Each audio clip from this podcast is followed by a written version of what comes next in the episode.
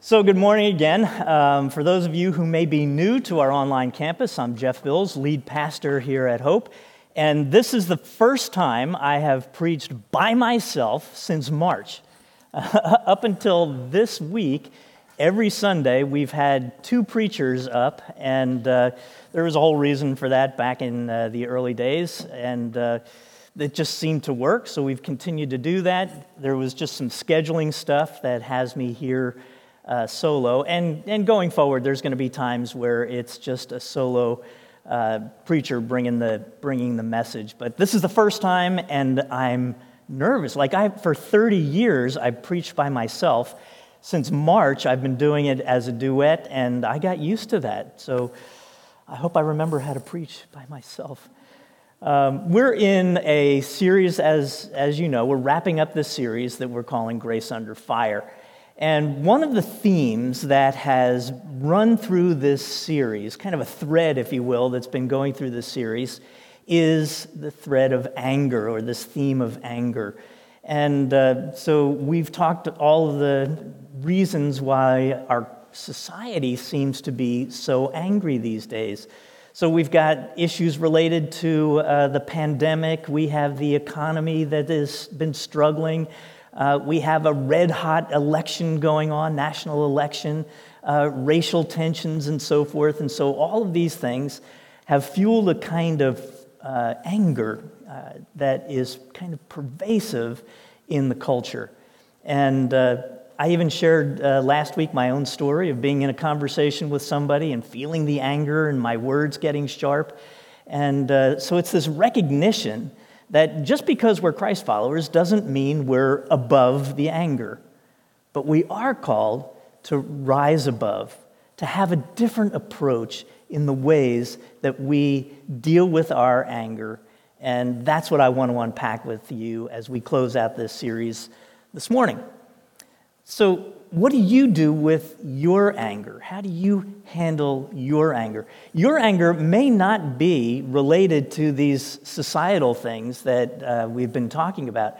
You may be angry or feeling angry because of something going on within your family, maybe something in the workplace, maybe your own finances or health issues. Those things may be what fuels anger for you. What's the way that you deal with it? How are you dealing with your sense of anger? We all get angry, but the question is, do you do anger well? Do you do anger well? Does your anger inspire you to be constructive in the ways that you deal with it? Or does your anger fuel destructive behaviors in the ways that you relate to people and situations and so forth? Now, as you might guess, because anger is such a human thing, every human being experiences anger, you won't be surprised to know that the Bible has a lot to say on the subject of anger. And we're not going to be able to cover even a small portion of what the Bible has to say, but I want to today, as we close out this series, to focus on primarily on two scriptures that speak on anger. The first is the book of Ephesians. It's the 4th chapter, and it's one verse. It's verse 26, and it says this: in your anger, now let's stop right there, in your anger, what I love is that it acknowledges that we get angry. It doesn't say, don't get angry. It doesn't say, it's not surprised by anger. It's saying, when you get angry, here's what you need to do. It's normal to get angry. It's human to get angry. It's not wrong to get angry. But here's the next part. In your anger, do not sin. Do not sin. So when you get angry, when you feel angry, this is not an excuse to put your faith aside, to decide you're going to do things on your own terms because I'm mad, darn it. It's not excuses. It's not an excuse to do damage to other people because of your anger. Really, anger is energy. Anger is like fuel. It's sort of like gas that runs into your house, right? So natural gas that fuels many of our homes, energy to provide heat. Natural gas running into our homes is a wonderful thing. That energy helps create the warmth in our houses in the wintertime. But if it's not properly controlled, natural gas can do enormous damage. Anger is fuel. So in your anger, do not sin. And then it goes on and says this, do not let the sun go down while you are still angry. And don't give the devil a foothold. So I think what it's talking about, it's not necessarily talking about literally don't let anger last more than a few hours before you go to bed. I think it's really about don't stew in your anger. Don't let it marinate in you. Get to it quickly. Figure out what it is that is causing the anger in you and then begin to deal with it. Don't let anger stewing you.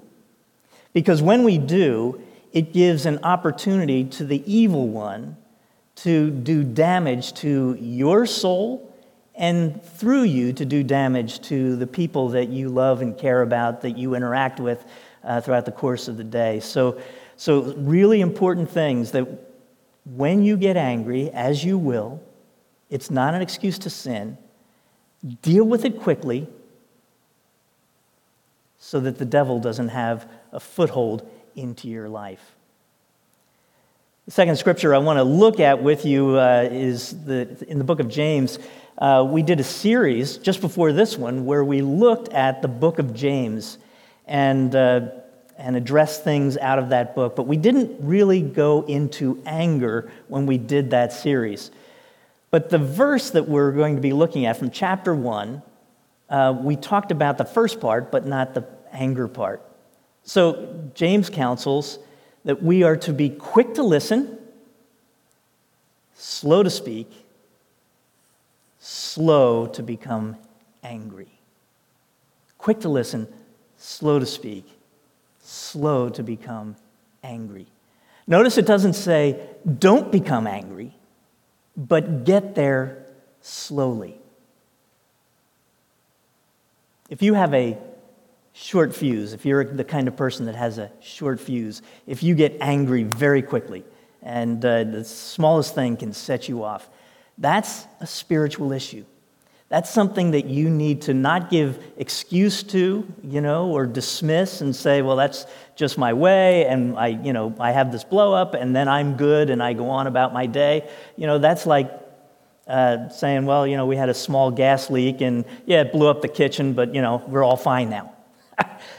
Really, you need to address that. So James, the Bible teaches us that we need to get to anger slowly.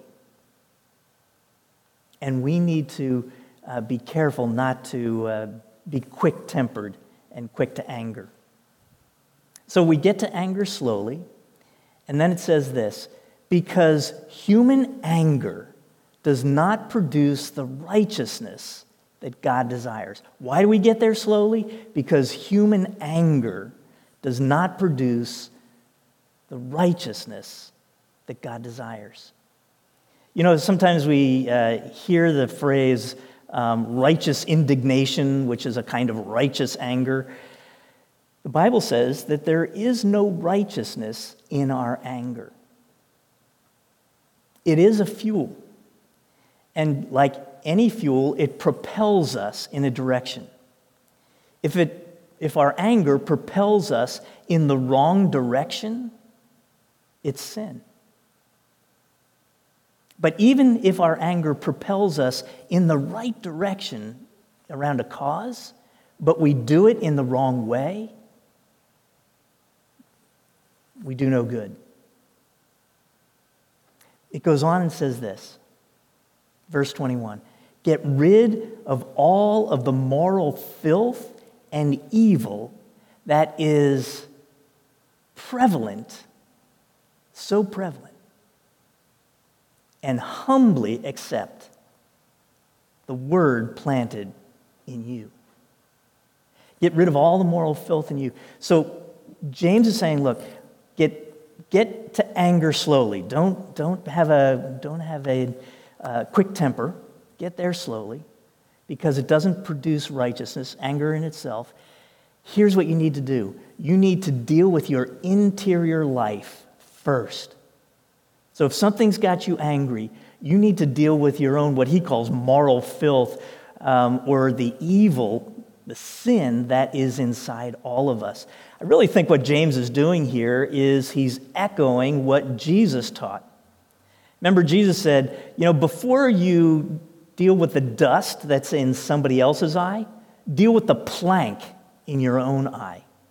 Right? Before you go and fix all of the social problems, before you fix that spouse of yours, those kids of yours, those coworkers of yours, before you fix them who have made you angry, do some interior work first.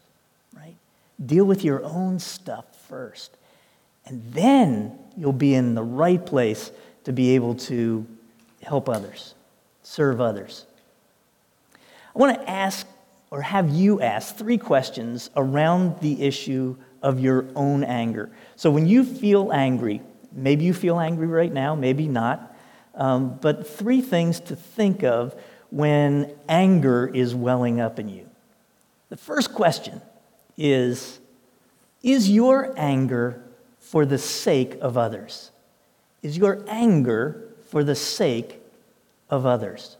You know, a lot of times my anger is nothing to do with for the sake of others. It's I'm annoyed, right?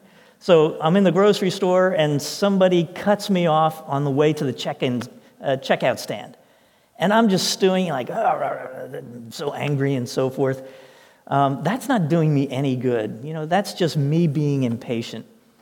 And somebody once said, you know, when that happens to them, they use that opportunity. Whatever minutes are going to pass, so now it's going to cost me 5 minutes, they use that time to pray. Like, wow, that was convicting. I used that time to mutter and to complain and to stare. Now to use it to pray and to, you know, maybe it's a time to pray for your family. Maybe it's a time to pray for things going on in the country, to pray for the church. Maybe pray for that person who cut you off. That's not for the sake of others, that kind of anger, that's the annoyance kind of stuff. And we spend way too much time angry about annoying little things. What we're talking about with this idea of is your anger for the sake of others, it's are you seeing injustices? Are you seeing abuse? Are you seeing people objectified? When you see those kinds of things and it makes you angry, now the next question is, what do I do with this anger, this fuel, this energy? Am I going to use it in constructive ways or destructive ways? You know, we're talking about Urban Promise, and it's one of those things that we want to support through our 30-30-30 challenge. We've been supporting them, like I said, for 30 years. I don't know if all of you know the story of how Urban Promise got started, but Dr. Tony Campolo, a sociologist professor from Eastern University, Tony was also a gifted preacher. He preached all around the country, around the world, really, and he preached at Hope many times over the years. Tony was looking at the city of Camden and the impact of poverty and the lack of opportunity, and what it was having on the lives of children and youth. And it made him angry. And so he used that anger to go to people and to raise money to be able to create a youth ministry in the city of Camden that would address not just kids' spiritual needs, but educational needs, leadership development, creating opportunities for them, for jobs and so forth. So that was his vision. He raised money to do that. And then he met a young seminary student who was just graduating, a young guy named Bruce Main out in California. And he talked to him about the city of Camden in New Jersey. And Bruce agreed that he would come out and with Tony start this ministry called Urban Promise. Who knew how God was going to use that kind of anger that fueled that kind of initiative into the future? 30 years later, tens of thousands of people have been blessed because of Tony's use of his anger for the sake of others. So is your anger that you feel for the sake of others? Second question, is your response to anger constructive or destructive? Right? When you get angry, are you constructive with that anger? Building people, building things up, or are you just angry and you say hurtful things or do hurtful things to yourself, to others around you? Are you constructive or destructive in the ways that you address your anger? You know, we know the difference, don't we, between a protest and a riot. A protest is when a group of people see an injustice and they want to highlight it, they want to point to it, they want people to know that they see it and they're concerned about it and they want things done about it and so forth. That's the nature of a protest. A riot is about breaking things and hurting people. One is constructive and the other is destructive. To do anger well means to be constructive in the ways that we deal with it. Right? To do anger well means that we don't do violence.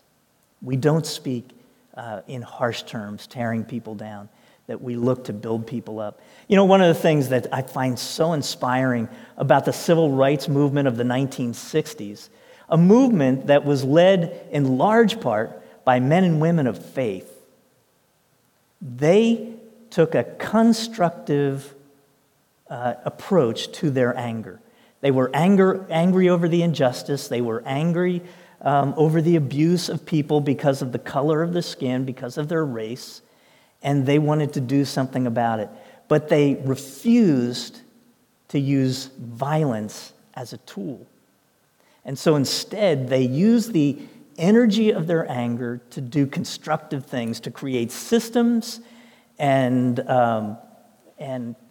organizations to address racism. And they did it in a nonviolent kind of way because of their faith. Are you constructive or destructive in the ways that you address your own anger? The third question, is your anger poisoning your soul? Is your anger poisoning your soul? Anger over time, left unaddressed. You know, if we don't do what Ephesians counsels and deal with it quickly, if we allow it to linger in us and it just churns us up over a long period of time, it becomes toxic to your soul. And it can lead to all kinds of bad things within your spirit. Cynicism, hostility, isolation. You know, I wonder if that's not what was going on in Judas Iscariot's life. You know, Bible scholars say of Judas that the reason that he betrayed Jesus was because Jesus wasn't the Messiah that Judas was looking for or hoping for. Judas was looking for the kind of Messiah that was going to rally the Jewish people together, and they were going to rise up in rebellion against Rome, throw off Roman authority, and they were going to once again be free. And that's what Judas wanted. And over time, Judas realized that that's not what Jesus was going to do. And he became more and more frustrated, more and more angry perhaps, more and more cynical, more and more hostile, and more withdrawn from the others. to the point that when he left the upper room on that last night, I don't think the other disciples even recognized it, probably because they hadn't seen much of Judas over months and maybe a year. I wonder if it wasn't that kind of anger that was going on in Judas that fueled his decision to betray Jesus. Are you doing anger well?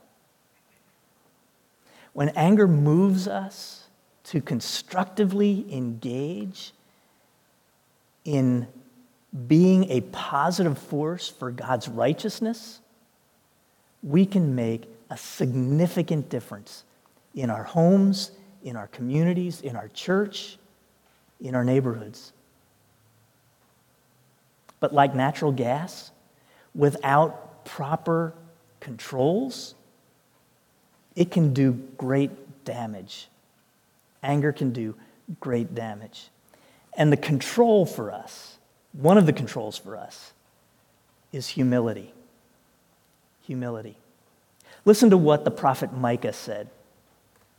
"O people, the Lord has told you what is right, what is good, and this is what he requires of you, to do what is right, to love mercy, and to walk how?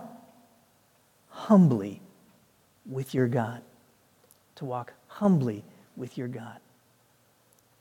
We need humility. Grace under fire means that we are following Jesus in difficult times, times like these.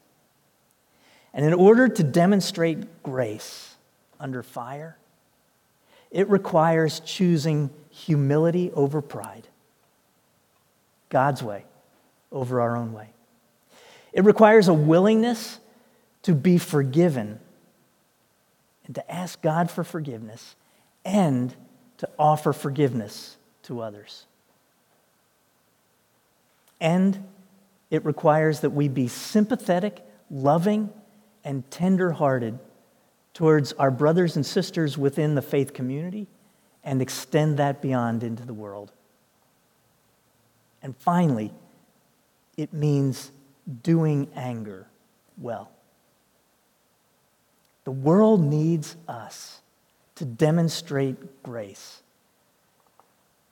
especially in difficult times. Hey, let's pray together.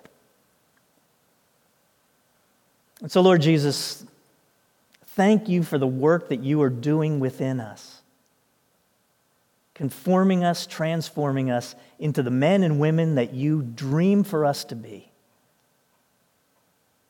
Lord, you call us to be a constructive force in the world, to be salt and light to a world that so desperately needs it. And yet, Lord, we struggle with our own feelings of anger. And we confess, Lord, that sometimes we are more destructive than constructive with our anger. Forgive us for that. Give us a vision that inspires us and others to use our anger as energy toward good, to bless others, to build others up, that you might receive the glory. We ask this in your name, Jesus, and for your kingdom's sake.